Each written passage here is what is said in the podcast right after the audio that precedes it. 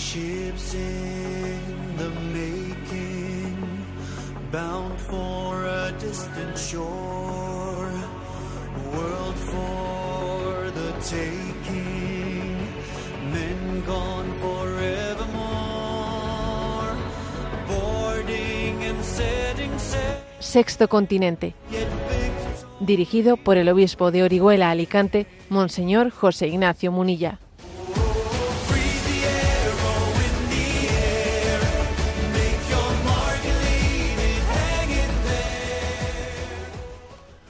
Un cordial saludo a todos los oyentes de Radio María. Un día más, con la gracia del Señor, nos disponemos a realizar este programa radiofónico llamado Sexto Continente, que lunes y viernes de 8 a 9 de la mañana, una hora antes, una hora menos, mejor dicho, en las Islas Canarias realizamos aquí en directo en Radio María España.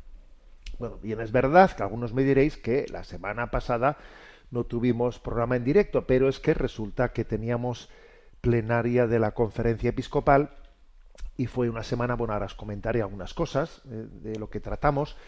Fue una semana en la que, bueno, pues pusimos en, en vez de los programas de Sexto Continente algunas charlas dadas en algunos lugares.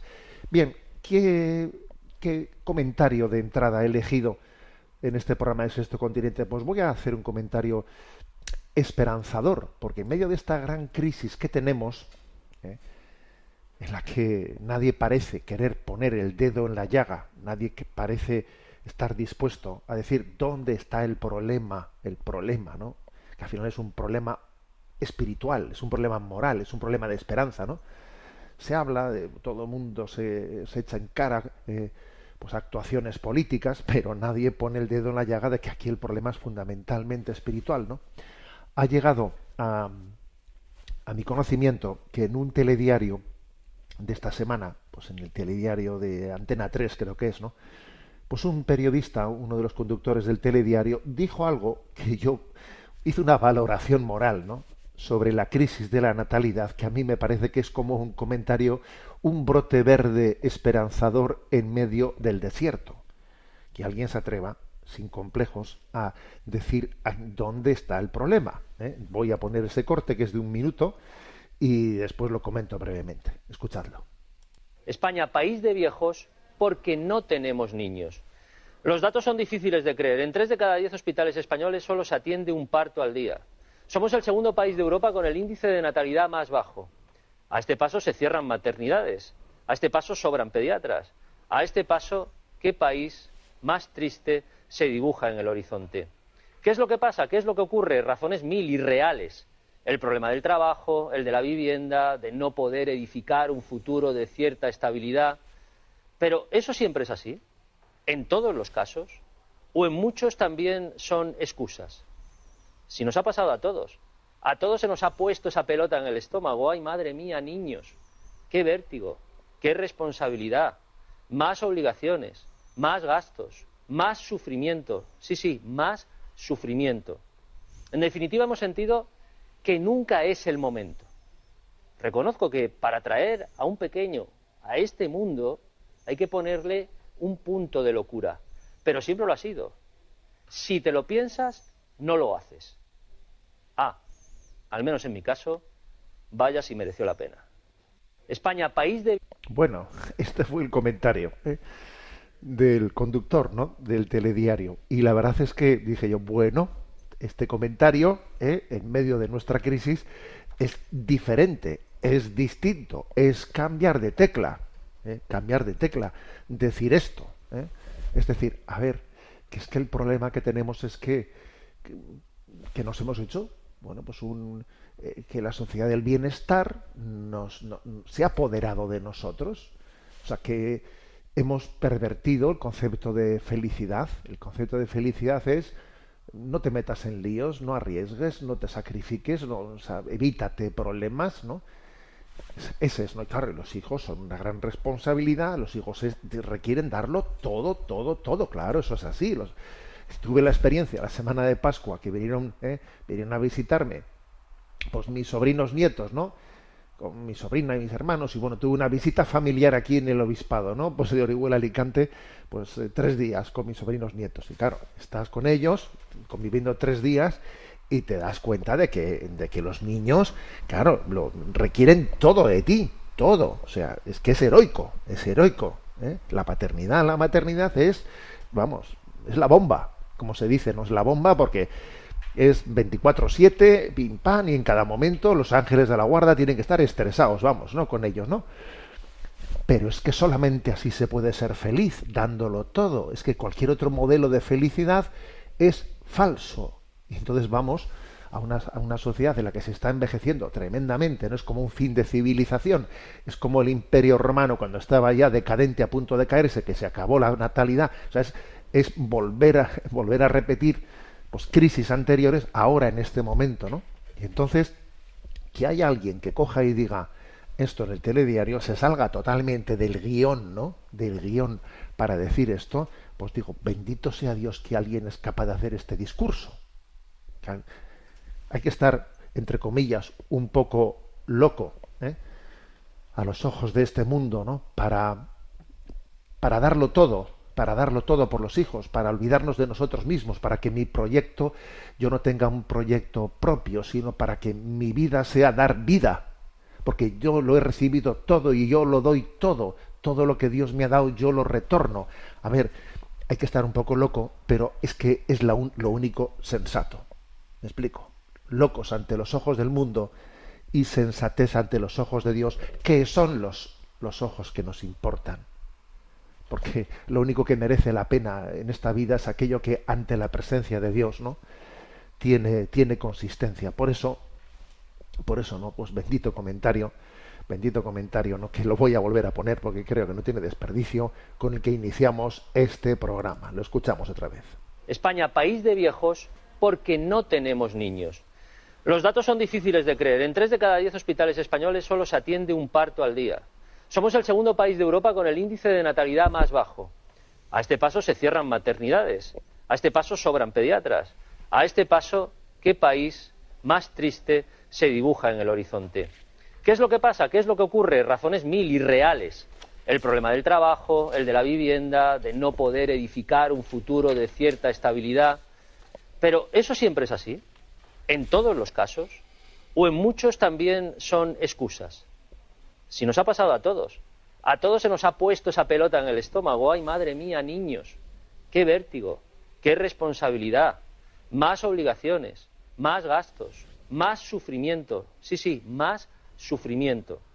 En definitiva, hemos sentido que nunca es el momento. Reconozco que para traer a un pequeño a este mundo hay que ponerle un punto de locura, pero siempre lo ha sido. Si te lo piensas, no lo haces. Al menos en mi caso, vaya si mereció la pena. Sexto Continente es un programa que tiene su interacción con los que sois usuarios de redes sociales en Instagram y en Twitter a través de la cuenta arroba obispo munilla, con los que sois usuarios de Facebook a través del muro que lleva mi nombre personal de José Ignacio Munilla. Los programas anteriores de Sexto Continente, cada vez son más los que lo escuchan, ¿no? Pues, eh, pues a través del podcast. Los tenéis tanto en el podcast de Radio María como la cuenta de Spotify y de iVox, que, tiene el nombre de Sexto Continente y también recuerdo que en la página web multimedia www.enticonfio.org allí también tenéis fácil acceso a los programas de Sexto Continente, además de otras muchas cosas, eh, charlas diversas, pues que hemos ido por ahí, pues o, vamos, no, pues eh, difundiendo en distintos momentos. Bueno, os decía al comienzo del programa que esta semana anterior hemos tenido la plenaria de la conferencia episcopal es un, solemos tener dos al año, ¿eh? una en estas fechas y otra pues, por noviembre. Y voy a comentar alguna cosa interesante. En, concreto se ha publicado una nota, eh, una nota en torno a la maternidad llamada maternidad subrogada. De esto algo habíamos hablado ya en este programa de Sexto Continente, pero digamos aquí eh, pues se ha hecho una, una reflexión desde la Comisión de Familia y Vida. Eh, y entonces, bueno, pues obviamente esta reflexión está hecha, echando mano del magisterio de la Iglesia Católica, que eh, fundamentalmente es un magisterio, ¿no? Pues que eh, está en los años en los que fue eh, Papa Benedicto XVI, aunque también el Papa Francisco ha dicho eh, algo en algún encuentro y en algún discurso sobre esto de la maternidad subrogada.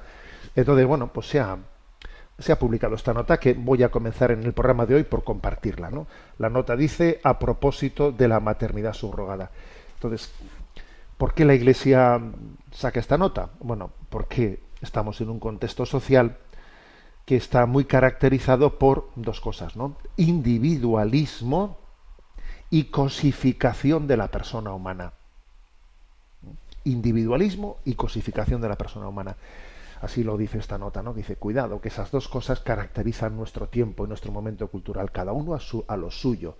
Eh, no, tenemos mi proyecto, lo mío, y luego para eso yo cosifico a las personas, las cosifico, porque claro, como todo tiene que estar al servicio de mi plan, mi proyecto, mi deseo, entonces las dos cosas están muy relacionadas. El individualismo cosifica a las personas, ¿no? Bueno, este digamos es el diagnóstico de partida a la hora de, presentar esta nota, ¿no? Y bueno, en la Iglesia pues a la luz de la razón e iluminados por la fe, porque vais a ver que en esta nota se utiliza un razonamiento moral que incluso quien no tenga fe también puede entenderlo, pero también añadimos a, eh, esos, esos, razonamientos, ¿no? añadimos también pues, aspectos que la fe todavía iluminan con mayor claridad. ¿no? Entonces la Iglesia tiene ese deber de orientar al pueblo de Dios ¿no? en favor del bien del hombre y de su dignidad. Bueno, em, el punto de partida. El punto de partida es el siguiente. Tenemos que defender la dignidad del hombre. La palabra clave aquí es dignidad, dignidad, ¿no? El hombre tiene dignidad, las cosas tienen precio. ¿eh? Las cosas tienen precio. El hombre tiene dignidad, que es muy distinto. ¿eh? Es muy distinto. Entonces, aquí se recoge una cita de Benedicto XVI, del año 2010 en la que él decía, sin el principio fundador de la dignidad humana, sería arduo hallar una fuente para los derechos de la persona e imposible alcanzar un juicio ético respecto a las conquistas de la ciencia que intervienen directamente en la vida humana. ¿eh? A ver, si no tenemos, si no partimos de que el hombre tiene una dignidad propia, ¿eh? totalmente diferente del resto de las, cosas, pues porque es un ser espiritual. Porque tiene un alma espiritual, porque no es una cosa, no es mera biología, no, tiene una dignidad que está por encima de todo. Si tú no partes de eso, no tenemos nada que hacer. O sea, estamos perdidos, estamos perdidos, porque entonces, claro, vamos a hablar aquí del derecho, los derechos de, de, las personas, el derecho que la persona tiene a cómo venir al mundo. Yo tengo un derecho de venir al mundo de una manera digna, pues porque soy, eh, porque esa persona, ese niño que va a venir al mundo, tiene una dignidad y tiene un derecho a que su forma de llegar al mundo sea digna. Si tú no partes de esa dignidad, no tenemos nada que hablar, claro. Es que, vamos a decirlo claro, ¿no? En la reflexión que hace la Iglesia partimos de eso. Repito, ¿eh? que las cosas tienen precio. La persona tiene dignidad, que es otra cosa, ¿no? Entonces, para fundamentar los derechos de la persona, un niño tiene derecho a llegar al mundo de una manera digna, tú. ¿eh? Pues hay que partir de eso, ¿no? Y luego además, mm, no solo por eso, sino también para poder tener un discernimiento y un juicio ético sobre, sobre lo que la ciencia nos propone, o sea, sobre los adelantos científicos. Porque si todo lo que la ciencia dice, bueno, si todo lo que la ciencia alcanza poder hacer, se va a hacer, estamos perdidos. Claro, una ciencia sin conciencia es la tumba del hombre, es la tumba de la humanidad. Porque si, si todo lo que se puede, mm, se, o sea, si todo lo que es, técnicamente se puede hacer, moralmente se puede hacer, estamos perdidos. Entonces no, no, no confundamos ambas cosas. Igual que hay gente que confunde lo legal con lo moral, porque, claro, eh, todo aquello. Ah, si está legalizado, ya, está legalizado, nos ha fastidiado. Pero es totalmente inmoral. Hay cosas legales que son inmorales. ¿eh? tenemos que acostumbrarnos a decir esto. ¿eh? Claro, hay muchas personas que se han acostumbrado a un tiempo de cristiandad en lo que, en lo que lo legal y lo moral tendía a coincidir, ¿no? Ya, pero es que ahora en este momento hay cosas legales que son inmorales. Y hay cosas que científicamente son posibles, pero no son éticas, no son éticas. Y esto, para poder hacer este discernimiento, a ver, señores, para eso, claro, uno tiene que partir de que el ser humano tiene una dignidad. ¿eh? Y por ejemplo, pues cuando se habla de, ay, vamos a hacer células madre eh, embrionarias, ¿no? Porque estas son, oiga, perdone, un ser humano es un paciente, no es un medicamento. Usted lo que no puede hacer es, es con, un, con un ser humano en su fase embrionaria convertirlo en medicamento, convertirlo en célula madre para, pues para regenerar no sé qué. Oiga, esta es una persona humana. O sea, ¿usted como a un paciente le convierte en medicamento? ¿Usted no se da cuenta que tiene una dignidad humana? Que es un ser humano, que no es una cosa. Entonces, este es el punto de partida ¿eh? de esta nota, pero que es muy clave, muy clave, ¿no? Que la dignidad humana es un valor fundamental que debe de ser respetado y protegido, ¿no? Bueno, obviamente a los que tenemos fe nos ayuda mucho, nos ayuda mucho, pues el entender que, eh, aparte de que desde el punto de vista filosófico, de, antropología filosófica, podemos decir eh, que el hombre tiene alma humana y que tiene una dignidad espiritual. Pero claro, si entramos ya eh, pues en la, en la antropología teológica, ya no solo en la filosófica, sino en la teológica, y hablamos ¿no? de, de la creaturalidad del hombre, hay que decir, claro, pues que la relación que tiene Dios con el hombre tan singular, tan singular, remarca grandemente su dignidad, porque fíjate, ¿no? Que es el hombre para que te acuerdes de él, ¿no? O sea, has enviado a tu hijo al mundo, has tomado la condición humana, Dios ha tomado la condición humana dignificándonos completamente. Entonces, si a alguno le, le, cabía alguna duda de la especial dignidad del hombre comparando con el resto de las cosas y de los animales, fíjate que es que Dios se ha hecho hombre. Entonces, claro, ha dignificado tremendamente la condición humana. Bueno, este es el punto de partida. ¿eh?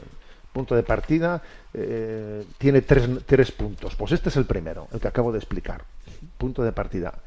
Eh, partimos de la dignidad inviolable del ser humano.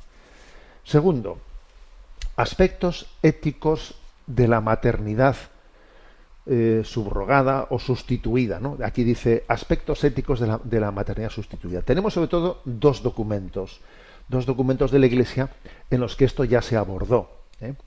Uno es la instrucción donum vitae y otro es la instrucción dignitas persone. ¿eh? Si alguno quiere decir, yo voy a profundizar en esto, bueno, pues tú te buscas fácilmente por la red la instrucción donum vitae y la instrucción dignitas persone.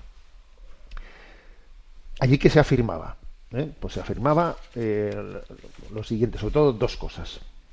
La mujer que a ver, la mujer que lleva la gestación de un embrión implantado en su útero, que le es genéticamente ajeno, obtenido mediante la unión de gametos de donadores, con el compromiso de entregar el niño inmediatamente después del nacimiento a quien ha encargado o contratado la gestación. Este es el hecho. ¿eh? O sea, es decir, estamos hablando de, este aspecto. O también, el segundo, de la mujer que lleva la gestación de un embrión a cuya procreación ha colaborado con la donación de un, de un óvulo propio, fecundado también fecundando, eh, fecundado perdón, mediante la inseminación del esperma de un hombre diverso de su marido, con el compromiso de entregar el hijo después de nacer a quien ha encargado o contratado la gestación.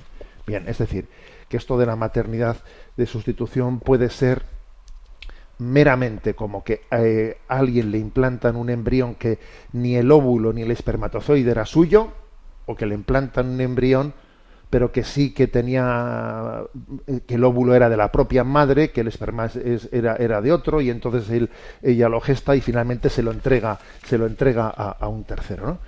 Entonces a la luz de, esto, eh, pues lo que en esos dos documentos se dice es el juicio moral, el juicio moral. Primero, la maternidad por subrogación es una explotación de la mujer, contraria a la dignidad de la persona humana.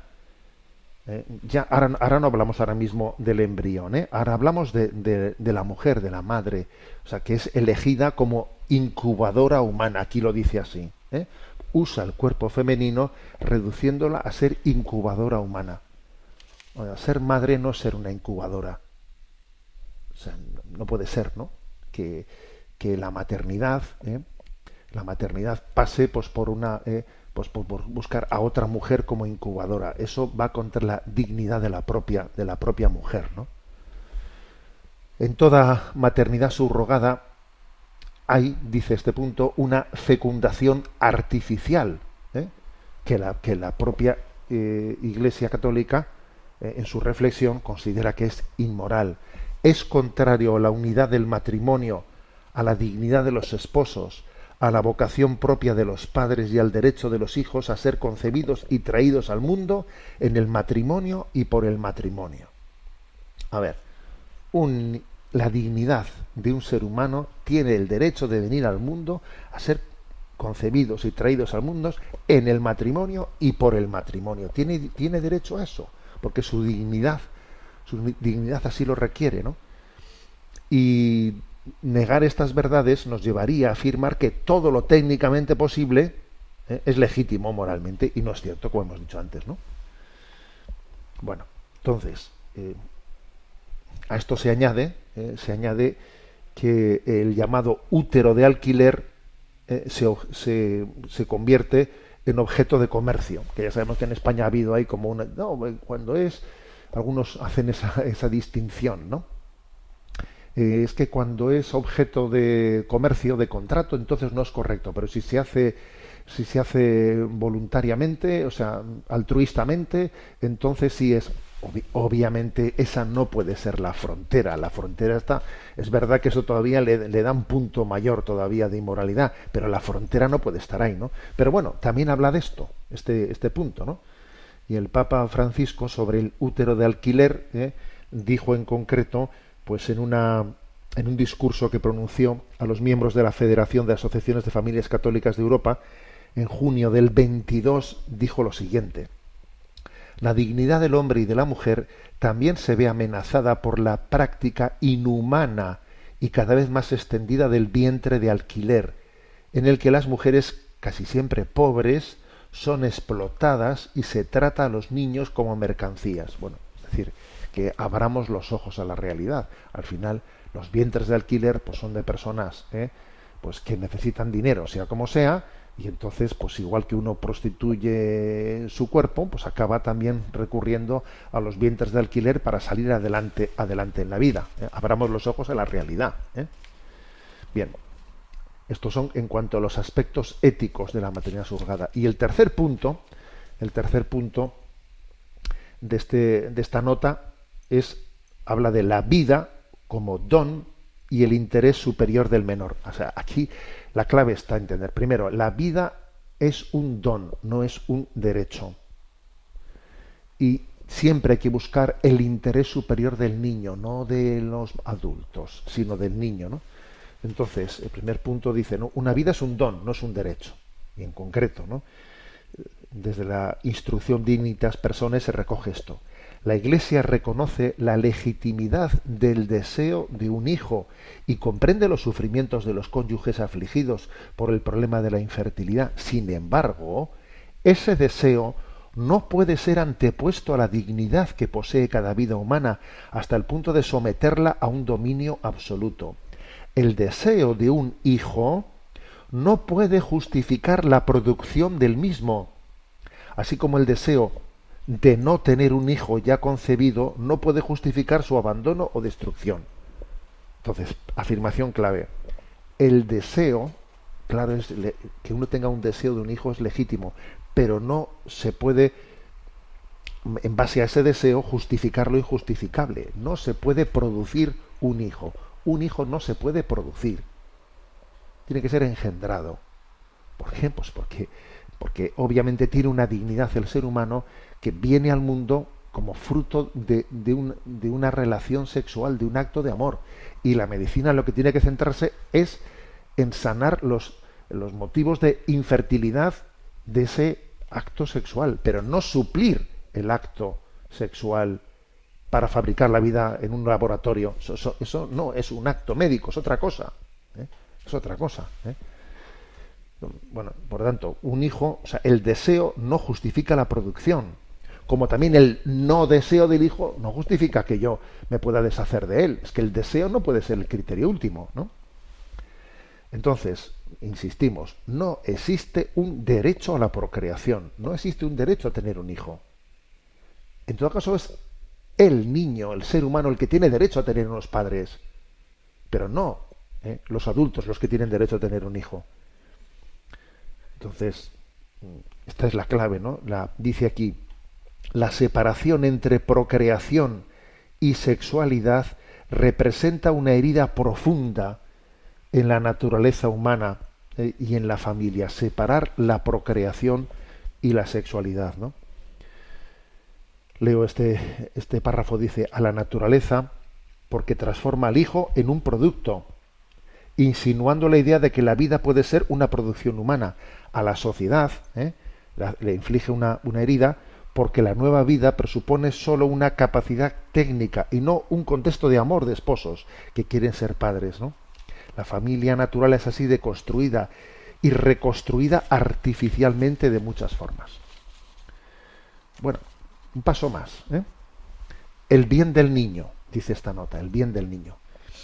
Ninguna vida humana debe ser considerada como un producto, un bien de consumo, ¿no?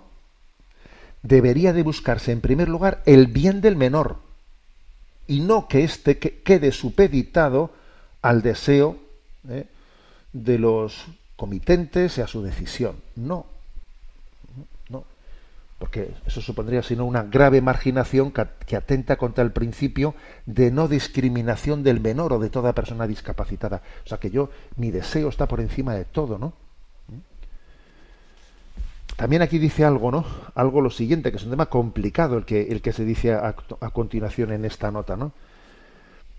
que hay que priorizar el bien de los, de los niños gestados, que han sido ya de facto, de facto gestados por la maternidad subrogada, buscando la mejor solución acerca de su estatus jurídico, siendo conscientes de que tiene toda la dignidad y merece ser acogido y respetado. Entonces, aquí eh, la Iglesia no se pone a pronunciarse sobre cuál es la solución del estatus jurídico de estos niños pero lo que sí que dice es que hay que buscar lo mejor para ellos. Cuando ya el desaguisado está hecho, cuando resulta que alguien cogió un, pues un esperma de aquí, un espermatozoide de aquí y un óvulo de allá y, alquiló una madre y allí ella la gestó y luego lo cogió y lo entregó, entonces claro, y todo eso se hizo no solo inmoralmente, sino ojalá ilegalmente también, ¿no? O sea, entonces, una vez, pero claro, pero el niño está, el niño está y entonces al niño, claro, el niño no tiene culpa absolutamente de nada, ¿no? Y tenemos que buscar siempre el bien del menor. Esto es lo que plantea aquí la nota. Entonces, ¿qué, qué hacemos, no? Bueno, pues lo que se dice es búsquese la solución, claro, el mal menor, lo que sea mejor ¿no? para, para, el, para el niño. Un niño, independientemente de cómo ha sido concebido, tiene que ser amado y respetado en sus derechos y ahí habrá que tomar decisiones que igual dependiendo de los casos puedan ser distintas puedan ser distintas ¿eh? y posiblemente no se puede decir aquí café para todos en un caso como este no también dependiendo de la dignidad pero fijémonos bien aquí también existe de facto un hechos consumados. Yo me he ido al extranjero. Eh, aquí esto es ilegal, pero como en extranjero ahí es legal, lo traigo aquí y ahora ya hechos consumados. Y este es un hijo mío y ya, ya como aquí ya el, como aquí el, lo principal es el bien del niño, el bien del niño es que yo lo cuide. Eh, claro, por, por la vía de los hechos consumados se, se acaba imponiendo como normal una aberración. Esto también es así. ¿eh? Entonces, difícil difícil cuestión de cómo discernir, ¿no? Eh, cuando en un país como el nuestro, ojalá no llegue a legalizarse nunca, ¿eh? la maternidad subrogada, pero en otros sitios lo está. Entonces me voy a Canadá y allí hago un contrato con no sé quién, y ahora vengo, y ahora qué estatus jurídico se le da a este niño, ahí hay un lío. Un lío en el que la Iglesia obviamente no, se pone a, o sea, no entra en la cuestión, sino que habrá que discernir en cada caso el bien del niño el bien del niño, una vez que ya el mal está hecho, ¿no? Pues qué, cuál, es el mal menor, ¿no? Bueno, en definitiva, eh, esta es la nota y concluye con una afirmación de San Juan Pablo II. Urge, pues, descubrir de nuevo la existencia de valores humanos y morales esenciales y originarios, que derivan de la verdad misma del ser humano y expresan y tutelan la dignidad de la persona. Son valores, por tanto, que ningún individuo, ninguna mayoría y ningún Estado nunca puede crear, modificar o destruir, sino que sólo, solo puede reconocer, respetar, ¿eh? respetar y, y promover. Bueno, pues como vemos, esta, esta nota pues se añade un poco a los comentarios que ya nosotros previamente no pues habíamos hecho habíamos hecho en nuestra en este programa de, Sexto Continente. Bueno, eh, vamos a tener ahora nuestro momento musical, eh, nuestro momento musical que es que os va a gustar, que es interesante, porque se ha, eh, se ha cumplido en, en nuestra en, España pues el 50 aniversario del fallecimiento de un cantante llamado Nino Bravo. Él era de la comunidad valenciana y murió muy joven, sin haber cumplido 30 años, murió muy joven en un, en un accidente eh, de automovilístico. ¿no?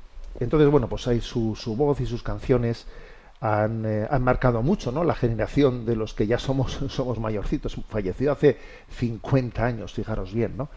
Entonces, entre todas las canciones hay una que quiero destacar que tiene una, una historia potente, ¿no? que es la, la canción de, eh, que se llama Libre. Es una canción que lleva la historia de un joven que se llama Peter Fester, un joven que murió en el año 1962 intentando saltar el muro de Berlín. Fueran dos amigos, se estaba construyendo el muro de Berlín en ese momento y entonces hicieron un plan, un plan para saltar el muro, salieron los dos corriendo, etcétera y su amigo lo consiguió, pero él le dispararon por la espalda y allí allí cayó, ¿eh? allí cayó muerto sin poder pasar el muro. Además allí estuvo agonizante una hora sin que nadie fuese a recogerlo desde el lado oeste. Desde el lado de la Alemania libre gritaban y los soldados norteamericanos decían quieto, no nos arriesgamos, no pasamos ahí y, y hubo una indignación pues no solamente no por porque a ese joven le habían quitado la vida intentando dar un salto a la libertad, sino también porque los soldados norteamericanos no habían querido arriesgarse y, allí la habían dejado morir, ¿no? Bueno, pero en la letra de la canción eh, es una, una, letra en la que mm, hay alguna expresión, ¿no? Pues que evoca, evoca el sueño por la libertad. Hay una expresión que a mí, eh, pues me da, que tiene también su inspiración cristiana. ¿eh? Dice, voy a leer brevemente, ¿no? Tiene casi 20 años y ya está cansado de soñar, pero tras la frontera está su hogar, su mundo y su ciudad. Piensa que la alambrada solo es un trozo de metal, algo que nunca puede detener sus ansias de volar. Libre como el sol cuando amanece, yo soy libre como el mar, libre como el, como el ave que escapó de su prisión y puede al fin volar libre como el viento que recoge mi lamento y mi pesar. Camino sin cesar detrás de la verdad y sabré lo que es al fin la libertad. Esta expresión, ¿no? Camino sin cesar detrás de la verdad. ¿eh? Bueno, pues obviamente, ¿no? Le trae a uno a la mente la expresión del Evangelio de San Juan, la verdad nos hará libres, camino sin cesar detrás de la verdad. Al final es la verdad lo que nos hace libres. ¿eh? Y bueno, pues su amigo saltó, pudo saltar el muro y pasó al otro lado, ¿no? Pero él saltó otro muro, Peter, ¿no? Que allí cayó muerto. Él se encontró con la verdad, ¿eh? con la verdad que, que le llamó a la plena libertad. Y la plena libertad al final, ¿no? La vamos a encontrar en la verdad del encuentro con Dios. Camino sin cesar detrás de la verdad. Y sabré lo que es al fin la libertad. La verdadera libertad la vamos a encontrar cuando pasemos cuando hagamos la Pascua de esta vida a la vida a la vida eterna, cuando pasemos la puerta de la muerte, de la vida a la muerte y de la muerte a la vida. Porque ahí se funda nuestra verdadera libertad, ¿no? La libertad de poder amar eternamente y para siempre eh, sin, sin la esclavitud del pecado, sin la esclavitud de nuestros egoísmos, ¿no? Allí seremos plenamente libres, ¿no? Vamos a, por lo tanto, unirnos a este 50 aniversario del fallecimiento de Nino, de Nino Bravo y evocando también esta canción que nos, que nos habla de que la verdad también nos hace libres.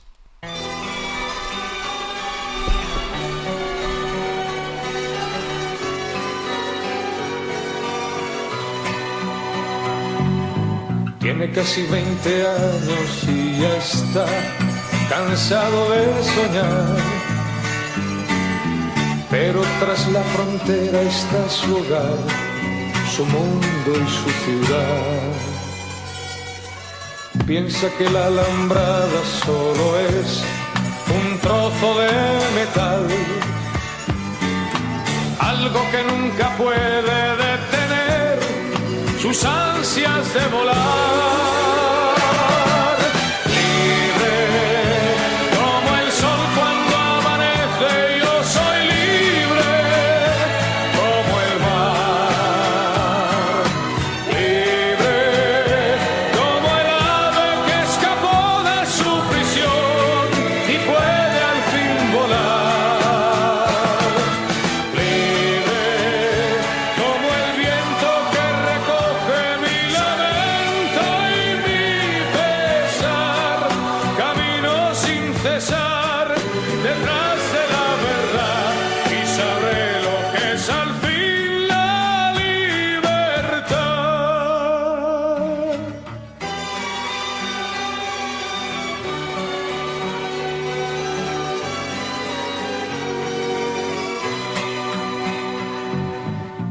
Su amor por bandera se marchó cantando una canción. Marchaba tan feliz que no escuchó la voz que le llamó. Y tendido en el suelo se quedó, sonriendo y sin hablar. Sobre su pecho flores carmesí brotaban sin cesar.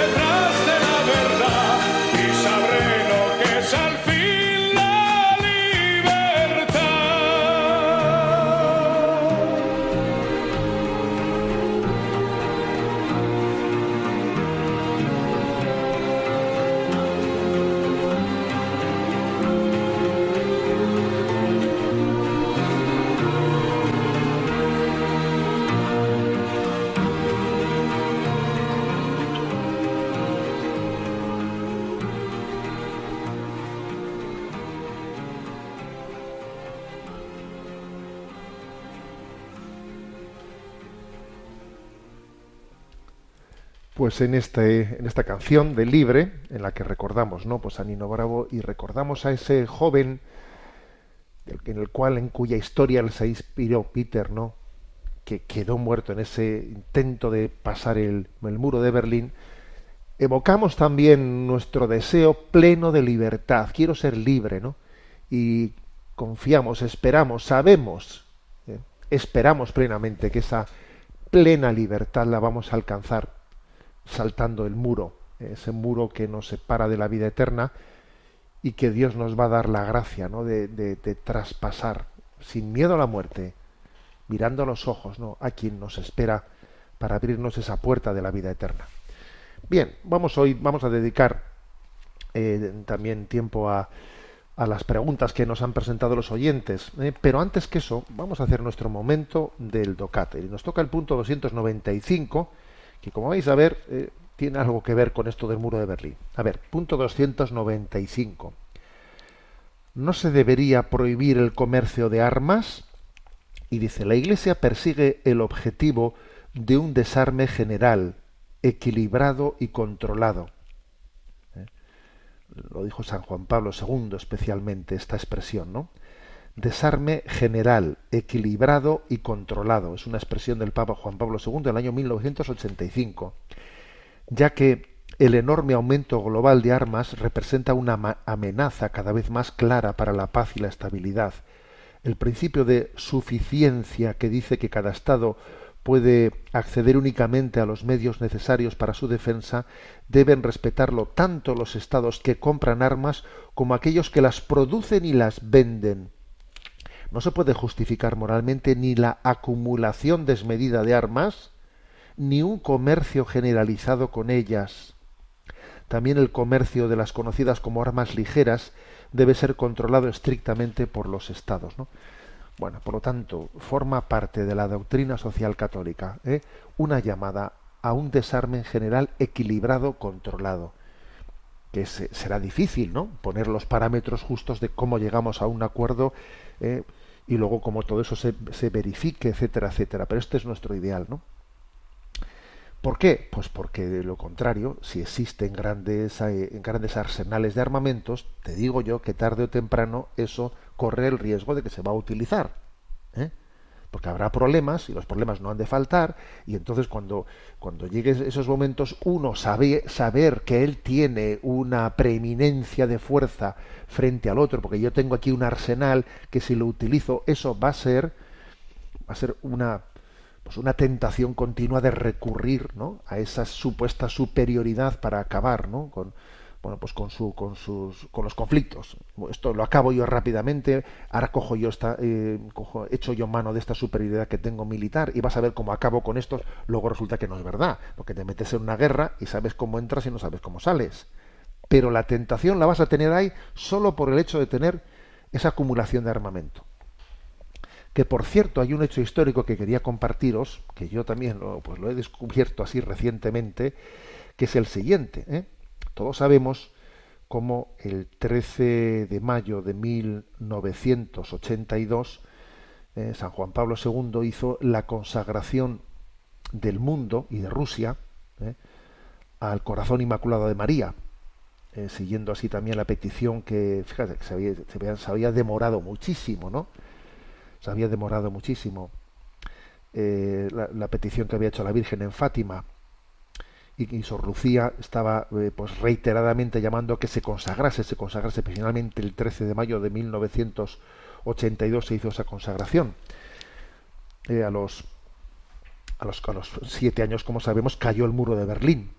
Cayó el muro de Berlín, ¿no? Después de siete años de esa, de esa consagración. Pero hay un, hay un dato histórico que tenemos un poco olvidado y es que a los dos años de la consagración estuvo eh, había una situación que, con un riesgo tremendo tremendo de que el bloque soviético que se veía en ese momento pues como con riesgo de ser sobrepasado echase mano de, todo de todos los armamentos que tenía no pues para, para, para entrar en, para entrar en guerra.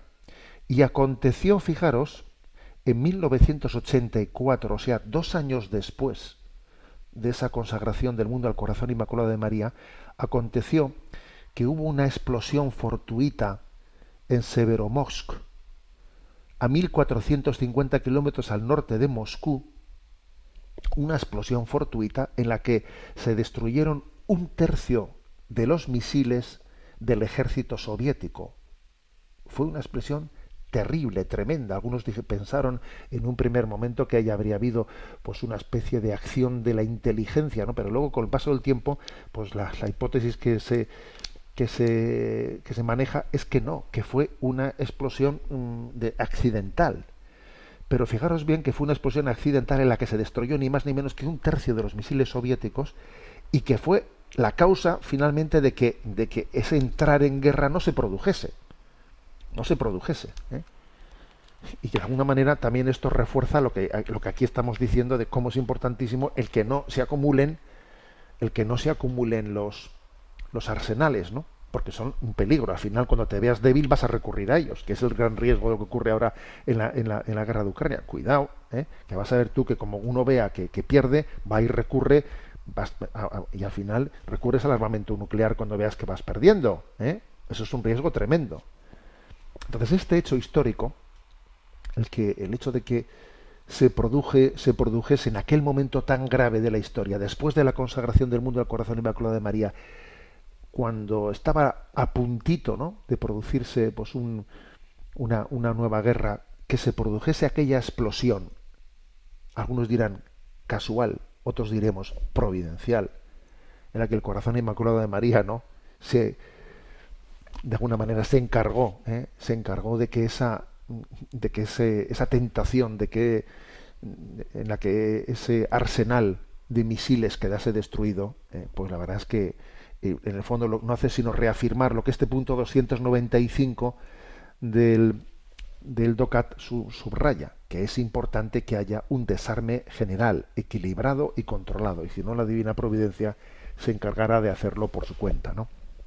Bueno, vamos a, atender a las preguntas de los oyentes. Sabéis que hay un correo electrónico habilitado eh, que es sextocontinente arroba radiomaria.es y vamos a pedir que desde la emisora nos presenten las preguntas que, hemos seleccionado. ¿eh? Adelante, muy buenos días. Buenos días, monseñor. Pues Celia Sánchez nos plantea lo siguiente. Buenos días, monseñor. Soy seguidora habitual y entusiasta de su programa. El pasado 21 de febrero asistí en Fátima a esa preciosa misa con jóvenes adultos y familias que presidió usted por la mañana en la capelina. Claro que está claro que está que la humilía era para todos, eh, pero como es normal se dirigió ante todos los jóvenes. Cuando les hablaba de que la Virgen María quiere que tengamos una amistad fuerte con Dios y así no fracasar en nuestra vida, anunció que iba a decir algo que iba a sonar duro. Entre vosotros hay santos en potencia, y de aquí van a salir santos pero también algunos de vosotros seréis arrebatados por las garras del maligno. Como, como ve, aquella frase me ha hecho pensar mucho. Para mí es importante saber cuál era su anhelo en ese momento para estos jóvenes, su objetivo cuando quiso decirlo en su predicación para ellos. Como católica y catequista, yo también tengo que ser la voz de la Iglesia y lucho por encontrar la nota adecuada cuando tengo que hablar de la realidad del diablo y del infierno. Por eso le agradecería de corazón que lo explicara. Me despido con afecto y doy gracias a Dios por haberle bendecido con su maravillosa vocación evangelizadora y sacerdotal. Bueno, estábamos en la capeliña, eh, allí en Fátima, ante un grupo muy grande de jóvenes, ¿no? Claro, ya había pues, mil y pico jóvenes o dos mil, eh, no sé cuántos había. Y claro, yo les dije, entre vosotros hay santos en potencia, ¿no? Aquí va, de aquí van a salir santos, pero cuidado, que algunos también seréis o seremos arrebatados por las garras del maligno. O sea, a ver, yo lo dije, pues no para aguar la fiesta, sino lo dije porque tenemos que ser conscientes de que hay una batalla real, ¿no? Y que la posibilidad de la condenación y de la perdición es no hipotética, es real, es real, ¿no? Y que los, los evangelios hablan claramente, ¿no? De que, eh, que, cuántos van por la puerta ancha de la perdición y aquellos que sin embargo van por la puerta estrecha de la salvación, eh, pues, eh, pues son, son los esforzados. Lo fácil es dejarse llevar y arrastrar. Entonces yo esa referencia que hice, la hice con qué intención, decían, dice la dice la oyente, ¿no? Pues con la intención de, que nos demos cuenta de que el demonio eh, le tiene especial ganas a los jóvenes que han tenido conversiones fuertes. Porque cuando allí había unos jóvenes que obviamente estaban allí en tiempo de carnavales, habían renunciado a los carnavales, estaban allí y eran jóvenes que habían tenido experiencias fuertes de Dios y estoy seguro que de allí salido muchas vocaciones, claro, eran unos jóvenes electos, ¿eh? en, sociológicamente hablando, no diciendo, madre mía, ¿no? Pero claro, el demonio le tiene ganas a esos jóvenes y va a contraatacar, va a contraatacar, ¿no? O sea, cuando el demonio es expulsado, eh, no se rinde, sino que vuelve al ataque. ¿eh? Entonces yo lo dije para que tengamos conciencia de ello, porque tenemos que saber que aquí hay una batalla que hasta el final hay que darla, que no basta con decir he venido a Fátima, ha sido maravilloso, son unos días y unos días. Cuidado, que en la vuelta la batalla va a continuar y te esperan, y la perseverancia será clave. Y no, no pienses que con esta experiencia que has tenido ya todo lo tienes conquistado, que no, que la batalla es hasta un cuarto de hora después de haber muerto, ¿sabes? ¿Eh? Ese fue, el, ese fue el sentido, ¿no? Aparte de que obviamente el propio, en el propio Evangelio Jesús habla ¿eh? de la posibilidad de la, de la, de la perdición, ¿no? Bueno, damos paso a la siguiente consulta. Nos escribe Pablo desde Buenos Aires. Estimado Monseñor Munilla, le escribo desde la ciudad de Buenos Aires, Argentina. Tenía una consulta sobre algo que me, que me carcome la cabeza desde hace mucho tiempo. Cuando leo el pasaje del Evangelio de San Lucas, que habla del rico Epulón y el pobre Lázaro, lo traslado a mi vida y me siento mal porque siento que si progreso o hago bien mi trabajo, me estaría convirtiendo en una persona más rica. El tema es que me termino auto boicoteando y no hago mi trabajo bien y me distraigo mucho pensando en eso. Pero al mismo tiempo siento que Dios me dio unos dones para sacarles provecho en servicio de Él y del prójimo. Mi trabajo consiste en hacer investigación en el área de, de biología molecular y mi sueño sería poder hacer un avance importante en los mecanismos de la enfermedad que estoy estudiando. Actualmente estoy haciendo una estancia postdoctoral en la Universidad Católica de mi país, pero siento que desde hace mucho no puedo quitarme este tema de la cabeza sobre que estoy haciendo algo mal o que sería una mala persona si me mejorara a mí mismo. No sé si me puede dar algún consejo u orientación. Desde ya, muchas gracias. Reciba un cordial saludo. Bueno, eh, yo creo, ¿no? Como aquí también en este programa de Sexto Continente, las consultas, sobre todo lo que quieren es no dar, no dar solo una, una respuesta a alguien al que lo pregunta, sino generar criterio para el discernimiento, ¿no? Yo diría, a ver, detrás de esta consulta tenemos que desenmascarar la, a veces la capacidad que tenemos de liar lo que no es, lo que no es tan complicado. A veces eh, la tentación consiste en hacer complejo lo que en realidad es sencillo. Entonces no existe ese conflicto entre, a ver, yo si entre la parábola de los talentos, si yo desarrollo la parábola de los talentos y no entierro los talentos, entonces voy a progresar. Pero si progreso, entonces voy a ser como el rico Epulón, que despreció al pobre Lázaro. A ver, no liemos la cosa. ¿eh? El problema del rico Epulón no es, no, no estuvo en, en, en la riqueza, en cómo alcanzó la riqueza. Podría haber sido, pero eso el Evangelio no lo, no lo destaca. Lo que destaca es cómo no la repartió. O sea, no se le reprocha haber sido rico, se le reprocha no haber repartido su riqueza. ¿Mm? Entonces, pongamos las cosas en su sitio. Es verdad que las riquezas pueden ser peligrosas. Es verdad que el Señor nos pide tener un espíritu de pobreza evangélica. Pero no, o sea, contraponer la parábola de los talentos, de, enterrar o no enterrar los talentos, eh, vamos, compaginarla, o sea, contraponerla con la, con la llamada a la pobreza de espíritu, no es una contraposición que no, no, tiene sentido. Cada uno tiene que desarrollar todos los talentos que tiene y luego la riqueza que pueda, que pueda venir de esos talentos desarrollados es nuestra responsabilidad moral el distribuirla y el hacer de ella motivo de misericordia y de caridad. Y las dos cosas no se contraponen y no hay que permitir que nos hagamos un lío, un lío con ello, ¿no? Tenemos el, el tiempo cumplido. Me despido con la bendición de Dios Todopoderoso, Padre, Hijo y Espíritu Santo. Alabado sea Jesucristo.